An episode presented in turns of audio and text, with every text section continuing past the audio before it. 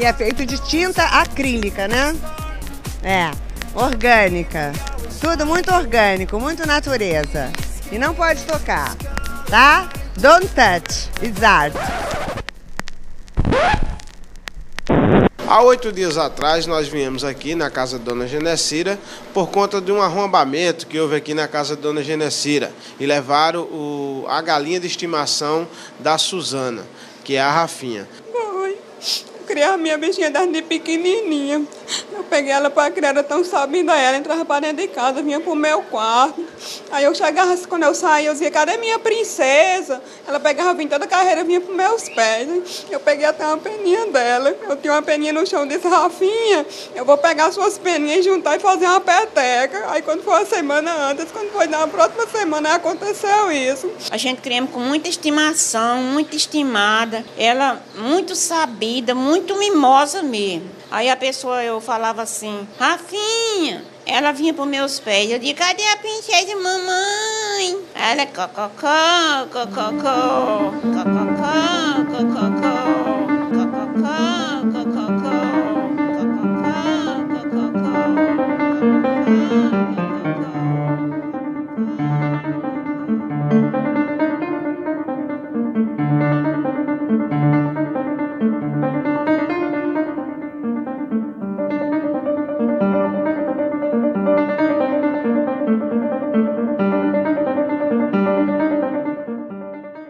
chapozinhos queridos. Aqui é Fabiana Pedroni e este é o Não Pode Chorar, um extra do podcast Não Pode Tocar, em que a gente faz uma mistura de reclamações, resmungos da vida, da vida artística e procura, quem sabe, soluções. Logo logo fará um ano que eu gravei o primeiro e único Não Pode Chorar, sobre Alzheimer. E por mais que eu goste muito deste spin-off, algo travou nesse meio tempo, e é bem disso que eu vim conversar com vocês. Conversar, sim, porque por mais enrolada que eu seja, eu gosto de receber mensagens, então podem mandar um oi, um áudio, um suspiro, um grito, tá valendo. No finalzinho do episódio eu falo melhor onde vocês me encontram. Bom, antes de entrar no assunto do coraçãozinho, vale lembrar que Não Pode Tocar novamente cola junto da campanha O Podcast é Delas, para incentivar a presença de nós mulheres na podosfera. Se você não conhece essa iniciativa, que começou em 2017, chega mais no site opodcastadelas.com.br e siga o arroba é no Twitter. Eu vou deixar tudo linkado na descrição do episódio. Essa campanha acontece no mês de março, em que cada programa participante se compromete a ter pelo menos uma mulher no elenco, o que não impede de usar a hashtag Podcast é todo ano. Afinal, queremos que a Podosfera seja um espaço igualitário de participação e que outros podcasts já nasçam com a presença de mulheres.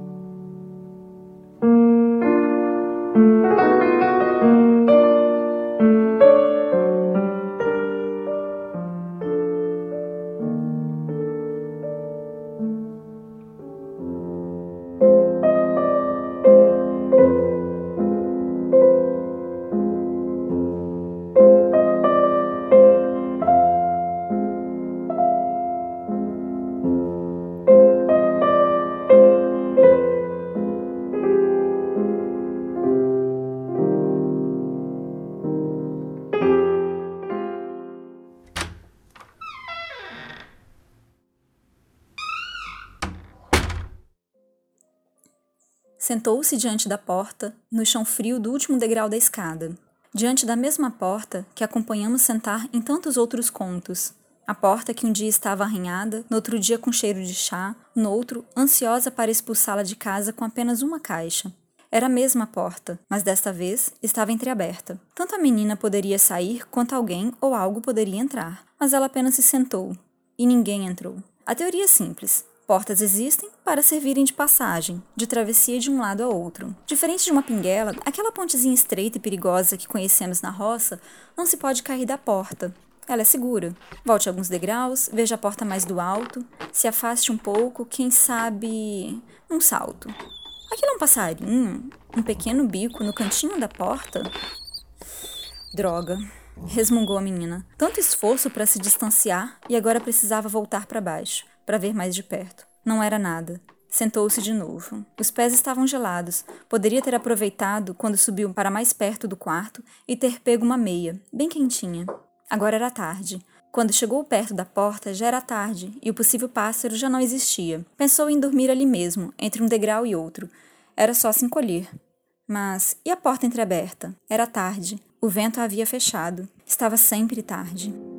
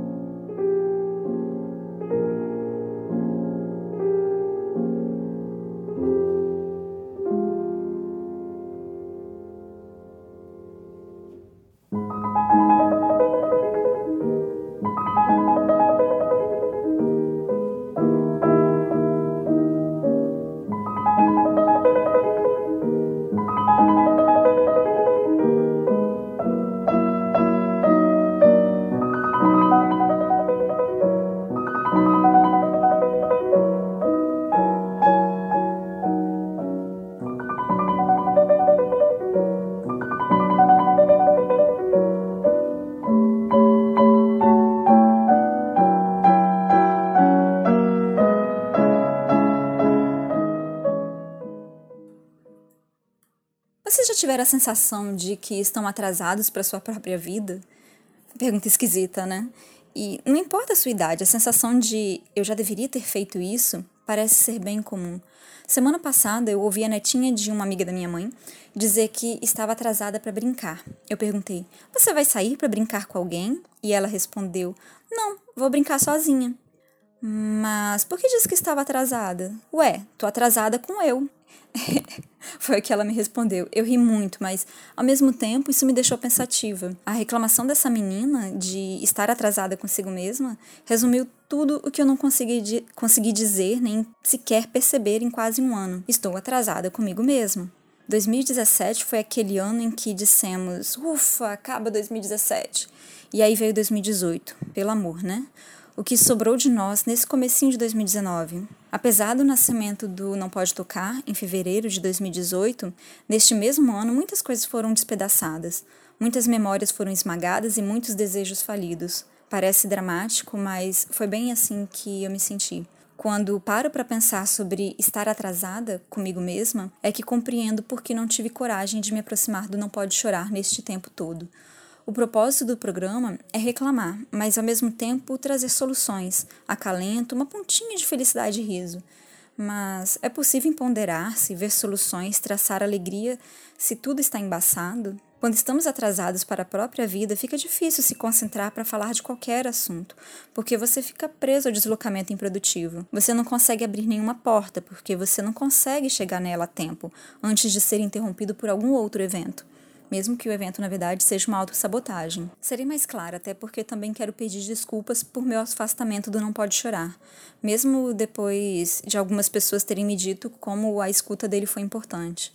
2018 foi tão arrasador, finalizado com aquele lindo processo de eleição e materialização de comportamentos e falas que eu só esperaria de um filme apocalíptico, que eu não tive como falar nem mesmo escrever. Toda minha fala no, no, podcast, elas são escritas antes, porque eu me sinto mais confortável com a escrita. E quando eu empaco, eu escrevo algo justamente desconexo para conseguir me conectar. Como o conto que eu acabei de ler. Essa sensação de subir e descer as escadas e sempre chegar atrasada, sem poder fazer mais nada, que mantém a gente ali parado no final das contas, é um pouco do que me prendeu em 2018 e me manteve um tanto desconexa de mim e do Não Pode Chorar. Eu simplesmente empaquei eu escrevi pelo menos umas quatro pautas que não foram para frente.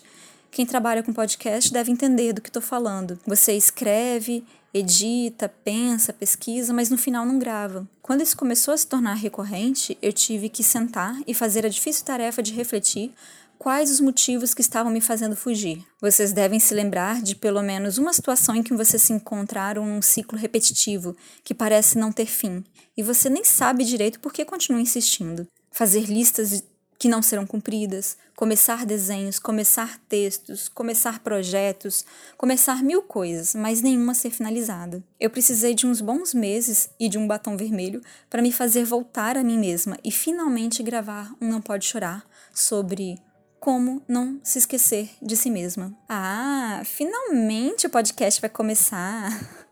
Sim, desculpa, mas faz parte do processo essa longa introdução. Se vocês continuam aí, bora lá, porque até o tio já dormiu.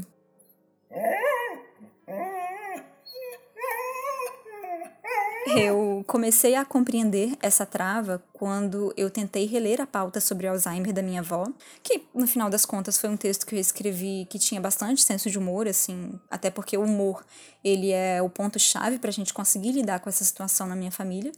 E no final das contas eu morri de tanto chorar e nem consegui chegar ao final da pauta. E, ou seja, eu ainda tô muito ligada naquele episódio de um modo agora um pouco diferente. E foi uma frase lá do comecinho que me despertou para a dificuldade de agora, quase um ano depois e de muitas pausas. Eu disse bem assim: esse extra, o não pode chorar, é para mim aquele espaço de maior urgência. Foi isso que eu disse. E eu tive de me fazer a pergunta que me levou a vir falar com vocês finalmente o que há de maior urgência na minha vida. Nossa, para um pouquinho, dá uma pausa no podcast, bebe uma água, amassa seu cachorro, seu bichinho, sei lá, respira. E se faz essa pergunta: puta merda, né? O que há de mais urgente na minha vida? Agora até eu preciso de água. Vem, tia, acorda, dá um latidinho bonitinho aqui para distraí-los enquanto eu respiro.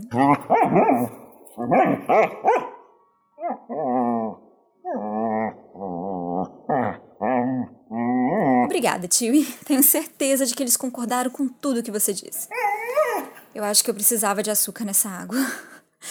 Bom, se voltarmos a, a, todos os Não Pode Chorar de 2018, veremos não só que questões de saúde nos abalam, mas também decisões e acontecimentos profissionais. No episódio 1, Rodrigo falou sobre como desistir de um doutorado, e no 3, sobre como lidar com conservadorismo na arte, que são questões que me atingem diretamente. E o último Não Pode Chorar foi sobre o resultado das eleições. Eu, como uma esponjinha que eu não gostaria de ser, eu só consegui entrar em pânico e dar voltas e voltas até entender que a mudança é assustadora, mas que precisamos aprender a lidar com ela e compreender que nem tudo está ao nosso alcance. Ou seja, não entre em pânico. Durante o período eleitoral, muito, muitos de nós, e isso vale para todos os lados possíveis dessa complexa teia social, teve as suas memórias massacradas. Pessoas que amamos ou amávamos, que admirávamos, que respeitávamos, exibiram comportamentos e pensamentos completamente distintos do que consideramos como ideal para a convivência, que para mim é uma convivência baseada no afeto.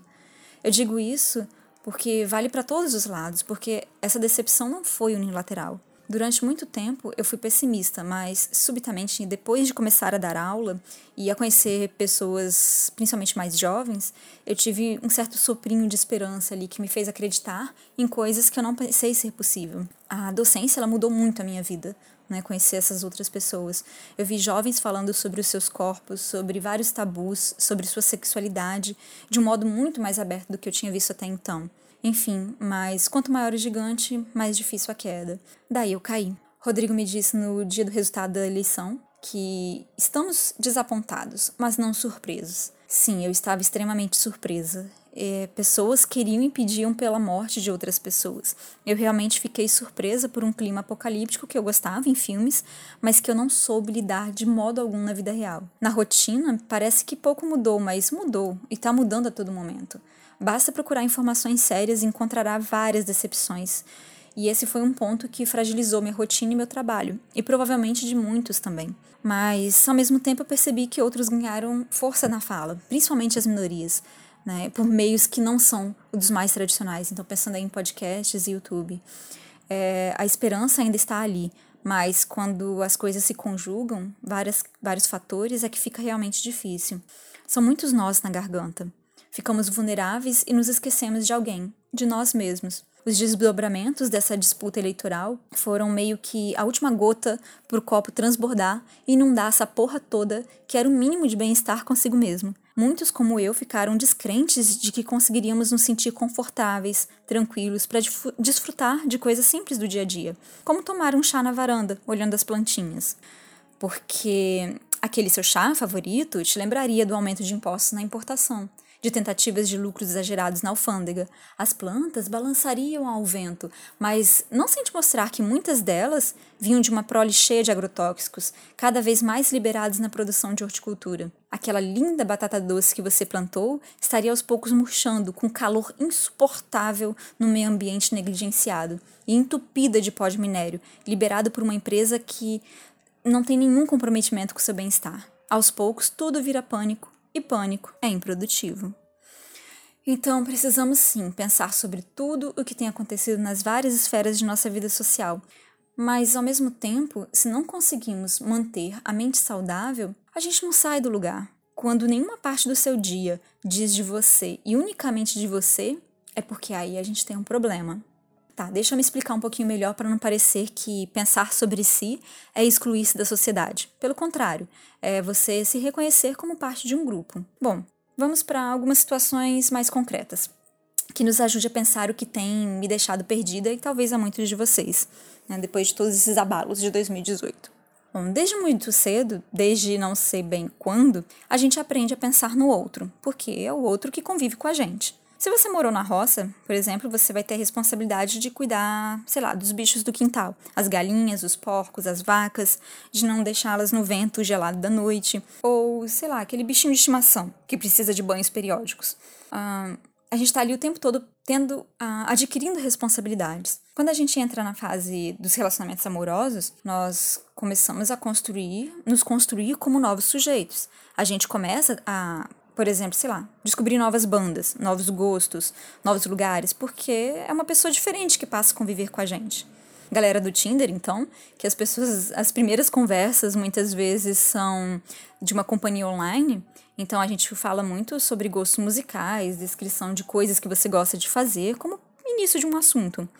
E daí que a gente passa a conviver e assume novas rotinas. Isso não é necessariamente um problema, mas aí o relacionamento acaba. E mesmo que este relacionamento não tenha sido abusivo, você fica meio que perdido. Estar solteiro por muitos, para muitos pode significar que as decisões agora são suas. Você está supostamente sozinho. E aí, o que, que você vai assistir na TV? Que canais você realmente quer seguir no YouTube? Ou que podcast você vai ouvir enquanto cozinha? Pera, que música mesmo você gosta de ouvir? E quando você se dá conta de que boa parte das suas escolhas vem de escolhas alheias, não raciocinadas, isso é arrasador. Eu me dei um pouco conta disso depois de alguns meses ah, de ter terminado um namoro. E sabe esse comecinho de final de namoro que você tem aquela trilha sonora dramática, né? A sofrência. Só que depois que passa esse período, você volta a ouvir músicas que você gostava. E aí eu me deparei com uma situação que eu não tinha percebido até então. Eu fiquei meio que, nossa, que música chata. Por que diabos eu tô ouvindo isso? E, e, era a banda favorita do, do boy. Eu fiquei quatro anos ouvindo uma música, uma banda que eu detestava. E eu não comecei a detestá-la por conta do namoro ter acabado, qualquer coisa assim, por uma associação bizarra. Até porque acabou super bem mas porque eu realmente não gostava. Eu não tinha parado até então para perceber que eu passei quatro anos ouvindo algo que eu não gostava. Eu aposto que se eu tivesse dito desde o início que eu não gostava daquela música, isso não seria um problema. Mas a gente se apaga para evitar conflitos, mesmo quando, na verdade, muito possivelmente nem haveria nenhum tipo de conflito. E bem, se o namoro terminasse porque você não gosta da banda que o cara gosta, que bom que acabou logo, né? Porque de coisas superficiais na vida a gente já tem o suficiente.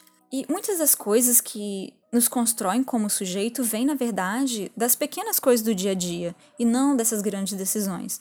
Você faz o que faz, você come o que come, você veste o que veste, você ouve o que ouve porque você realmente quer. A gente nunca para para pensar nisso, porque parece uma perda de tempo pensar em algo que já está definido. Mas a gente nunca tem ciência completa de como um hábito começou, se foi de sua vontade mesmo que ele existisse, ou se você está afim de que ele permaneça ali ou que ele mude. Nós somos esse misto esquisito de resultado de experiências com outras pessoas, uma espécie de esponja digimônica que tá toda hora absorvendo coisas e querendo evoluir para um outro monstro muito mais complexo.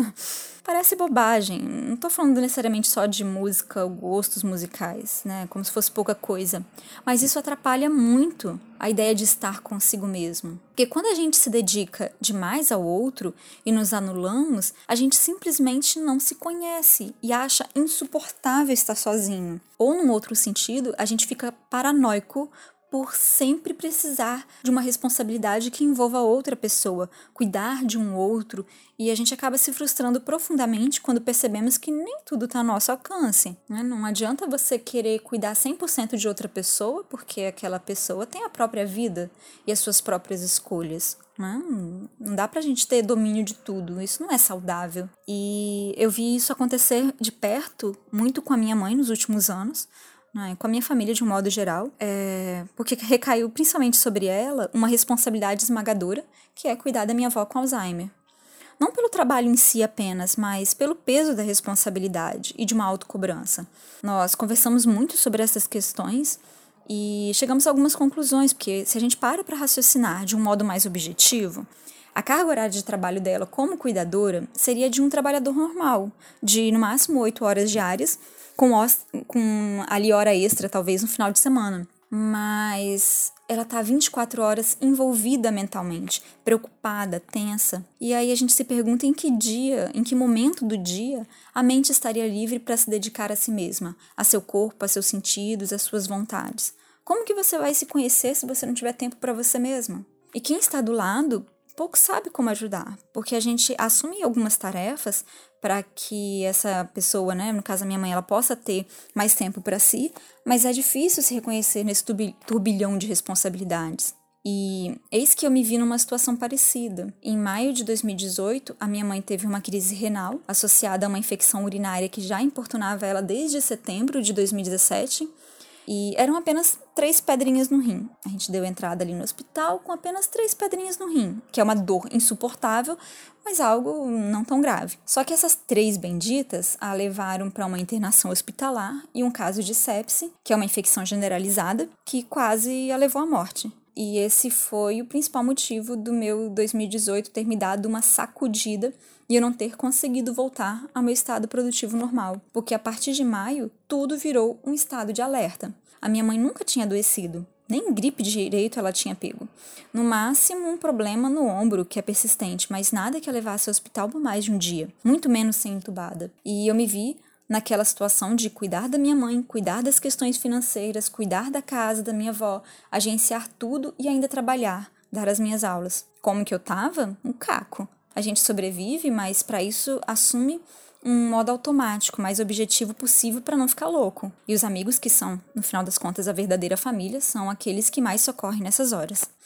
Mas o problema mesmo que atrapalhou, no caso, o meu trabalho uh, e o meu dia a dia, veio depois. Pensem em situações em que vocês foram exigidos de um modo muito brusco, sem aviso prévio, como um tapa na cara, uma chinelada da vida com um grito: Cresce, menino, engole o choro.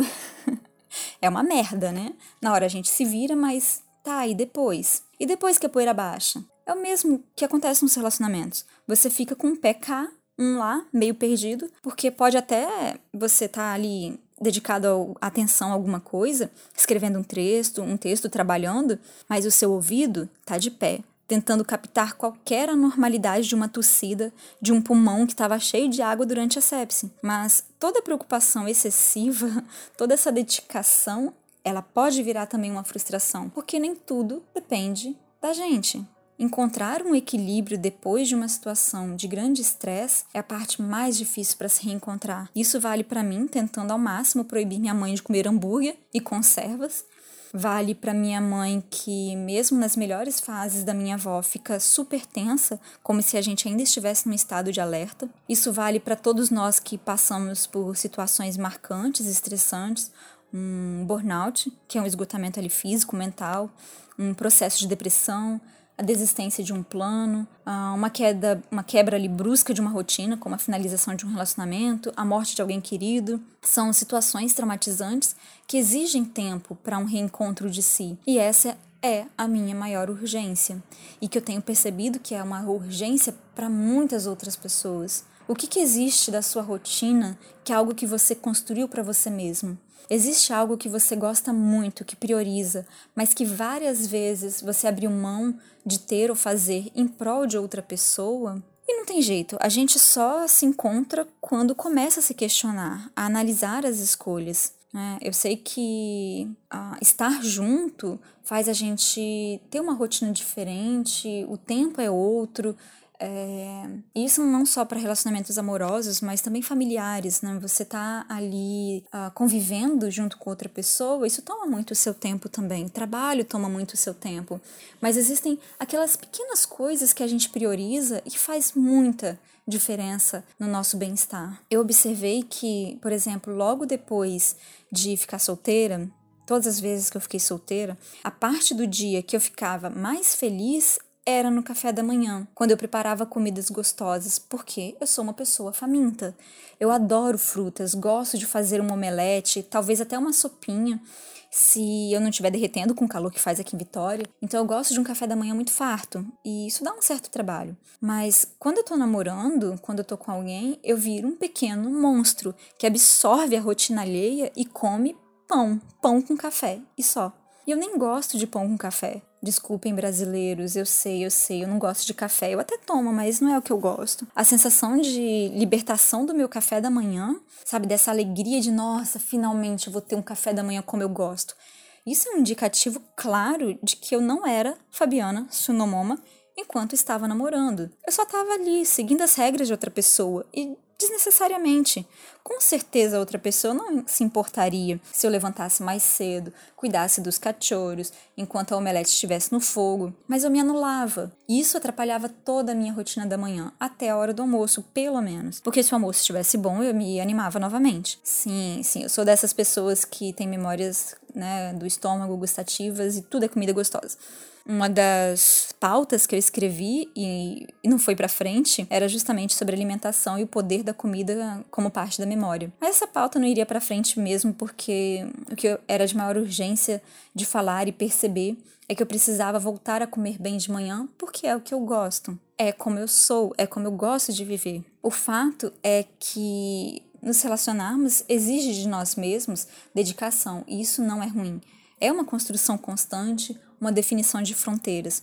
Mas aquela história de que nos tornamos um só, para mim é balela. E nessa hora é que a coisa desanda. Eu falo isso para todo tipo de relacionamento. Quando eu decidi voltar a morar com a minha mãe por questões familiares, pra gente se ajudar, foi um tanto complicado, porque eu tive de assumir uma outra rotina que não era mais a minha. Quando ou quando o meu namorado veio morar comigo, a minha rotina mudou drasticamente de novo. E não quer dizer que tudo seja ruim. Mas tem aquelas pequenas coisas que em excesso pode virar uma rabugentice, mas que em pequenas doses elas nos mantêm atentos a nós mesmos. Eu gosto de café da manhã farto e de plantas. Quando eu morei sozinha, eu tinha muitas plantas. Eu tive que deixar a maior parte para trás e aos poucos eu fiquei sem jardim. E isso foi drenando a minha energia. Eu preciso de plantas né, ao meu redor, para que meu dia seja mais completo. Eu preciso daquele momentinho em que eu vou regá-las, respirar um pouco sozinha. E às vezes esse momento ele é tão necessário durante a semana que até as quase afogo de tanta rega. Mas aí eu reconheço que eu tô ali, eu não tô atrasada para minha vida. Eu tô ali vivendo a minha própria vida. E só estamos na nossa vida quando não perdemos nós mesmos de foco. E é muito fácil a gente se perder de foco. Às vezes a gente até tenta é, nos recompensar por isso em alguns momentos, né? Seja com, por exemplo, objetos materiais, uma roupa, um consumismo aqui, outro ali, que vai dizer de modo vazio que agora você está atenta a você mesma. Mas talvez não esteja, ou talvez esteja, não tem regras, depende, cada um tem o seu ritmo, né? Tem uma necessidade diferente. E esse é o grande desafio que eu descobri nos meus 30 e poucos anos. E eu não digo isso como um marco de idade. Tem gente com 15 que está na mesma que eu, tem gente com 70 que ainda tem a maturidade de uma ervilha no cachorro quente. Bom, e aí fica aquela pergunta: onde que estão as suas necessidades em meio às necessidades do outro? Eu sei que não dá para fazer tudo o que a gente quer, isso é uma grande ilusão, mas é possível sim selecionar pequenos momentinhos do dia a dia para você se encontrar consigo mesma para reaprender a gostar de si, do seu corpo, do seu trabalho, dos seus pensamentos. E foi por isso que eu me senti atrasada comigo mesma. Como eu poderia gravar um Não Pode Chorar? Como eu poderia ser sincera nos meus pensamentos havia que conversar com vocês se tudo que eu conseguia pensar no meu dia a dia era excesso de sódio, pedra nos rins, necrose pulmonar e por aí vai. Eu estou reaprendendo a criar soluções para os problemas e tentar sair do estado de alerta do momento traumático. E vocês que me ouviram pacientemente até agora devem compreender bem do que eu estou falando. Eu chego até a ficar com falta de ar. Nossa, eu falo muito rápido, gente, desculpa. A rotina ela parece ser uma coisa simples, dada, hum, que é uma pequena coisa ali do dia a dia, mas não, ela é construída. E para ela ser bem vivida, ela precisa ser construída de um modo consciente, questionada, né? Como que eu quero viver a minha vida? E isso faz a gente dar uma super reviravolta em várias coisas que a gente já tem como dado. E eu percebo que atualmente é uma movimentação não só pessoal, mas geral mesmo, quando a gente observa o entorno, né? Pessoas questionando sobre, peraí, é assim que eu quero viver todos os meus relacionamentos? Se cada uma das pessoas com quem eu me relaciono, elas são diferentes, porque todos os meus relacionamentos, eles seguem o mesmo caminho e o mesmo fim traumático. Tem algo aí no meio do caminho de um não reconhecimento de si mesmo que pode estar atrapalhando. Pensar é, deve ser parte da rotina para que a gente consiga viver de fato. Uma Bom, uma tia, tava aqui lembrando, uma tia que eu nem sequer convivo de verdade, mas que ela foi muito importante na minha vida em um momento muito específico, ela me disse, logo depois que meu pai morreu, lá nos meus 15 anos, uma frase que eu não consegui esquecer. Uma ideia, né? Porque eu não sei exatamente todas as palavras que ela usou. Sabe aquela coisa de uma banda que faz sucesso só com uma música e depois some? Essa tia foi mais ou menos isso. Bom, ela me disse assim: Fabiana, não dá pra gente pensar na morte como algo positivo, porque ela é traumática. Mas pensa assim: agora você é a pessoa mais forte que você conhece. Porque se você consegue passar por essa situação e sorrir amanhã, é sinal de que não importa o que vai vir pela frente, você vai sorrir de novo num outro amanhã. Porra, e cá estou eu, com mais um trauminha na bagagem, mais uma expectativa de um lindo café da manhã para começar bem o dia, um dia em que eu esteja ciente de que eu estou ali, vivendo a minha vida e não atrasada para ela. E uma parte da minha vida que desandou e eu senti uma tremenda falta, e agora eu tenho a confiança de que vai retornar, a partir do momento em que eu reconheço que eu preciso retomar uh, uma rotina de me conhecer e de me reconhecer foi de poder falar com vocês e saber que vocês também terão um dia lindo pela frente.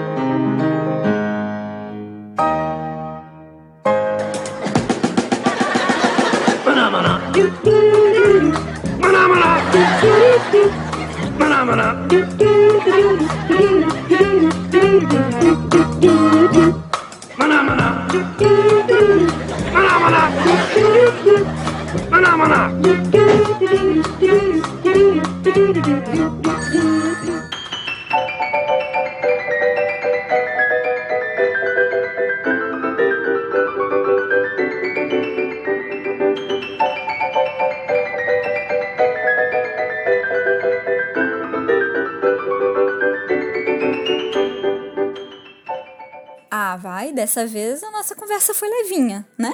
Eu aposto que ninguém chorou dessa vez, até porque eu desandei a falar loucamente. Eu estava realmente precisando de conversar com vocês sobre essas questões. E isso veio um pouco também porque eu fui numa conversa numa galeria. Ah, depois eu escre vou escrever um texto e falar melhor sobre isso em algum outro Não Pode, não pode Chorar. Ou Não Pode Tocar. Vamos ver como é que desanda. Mas nessa conversa na galeria, é, a artista estava falando sobre reconhecimento do corpo, sobre, enfim, tabus femininos e coisas que a gente cria e pressão social sobre o próprio corpo. E a gente discutiu sobre o batom vermelho, né, que acabou virando tão polêmico nos últimos tempos. É, e surgiu um questionamento que foi muito interessante, desse pontapé também que me fez começar a pensar nesse reconhecer e se colocar a, a respeito de si mesma. Eu preciso primeiro estar bem comigo mesma, de estar saudável comigo mesma mentalmente, o meu corpo, para depois conseguir ter um pensamento mais ativo, um posicionamento ativo, político, ativista de um modo geral. Porque se a gente não está bem, como que a gente vai conseguir conversar com o outro e fazer com que todo mundo fique bem, não é mesmo? Bom, quem quiser contar os seus causos para mim, eu sou uma ótima ouvinte, trocar uma ideia, dizer o que querem que eu resmungue, porque agora eu vou voltar com toda a força pro Não Pode Chorar. Então, estou super aberta às, às suas reclamações. E eu sou uma, enfim, já disse, uma ótima ouvinte. Vocês me encontram no Twitter como sunomoma, no Instagram como raipedrone e por e-mail no nuventrincada.gmail.com. Eu vou deixar tudo linkado bonitinho na descrição do episódio que é mais fácil. E claro, temos também um canal oficial do Não Pode Tocar no Twitter, que é o arroba não pode tocar, lembrando com o pode com demudo. E tem o Instagram do Titi, que é também o não pode tocar com demudo. E é isso. Bom, abraços e até os próximos resmungos.